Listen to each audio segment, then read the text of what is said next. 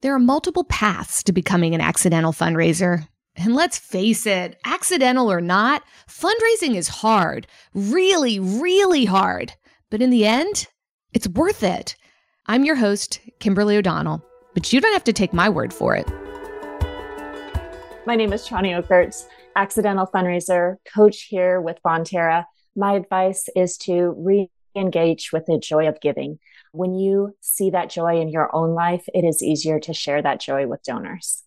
My name is Cherian Koshy. Uh, I'm definitely an accidental fundraiser. And my advice to you is that it can be hard, but we should never be afraid of work that has no end.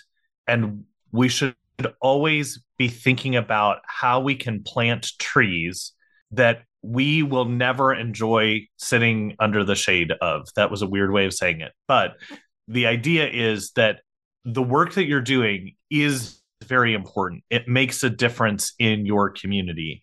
And so while it is hard, please try to remember why you got involved in the first place, why you decided that this was not, not just a, an occupation, but a vocation, a calling that you have on your life that you want to make a difference. And I believe in you and your ability to make that difference in the world. Do these words ring true for you? My full conversation with Chany Ockert and Cherian Koshy, fundraising coaches at Bonterra and Network for Good, releases later this week.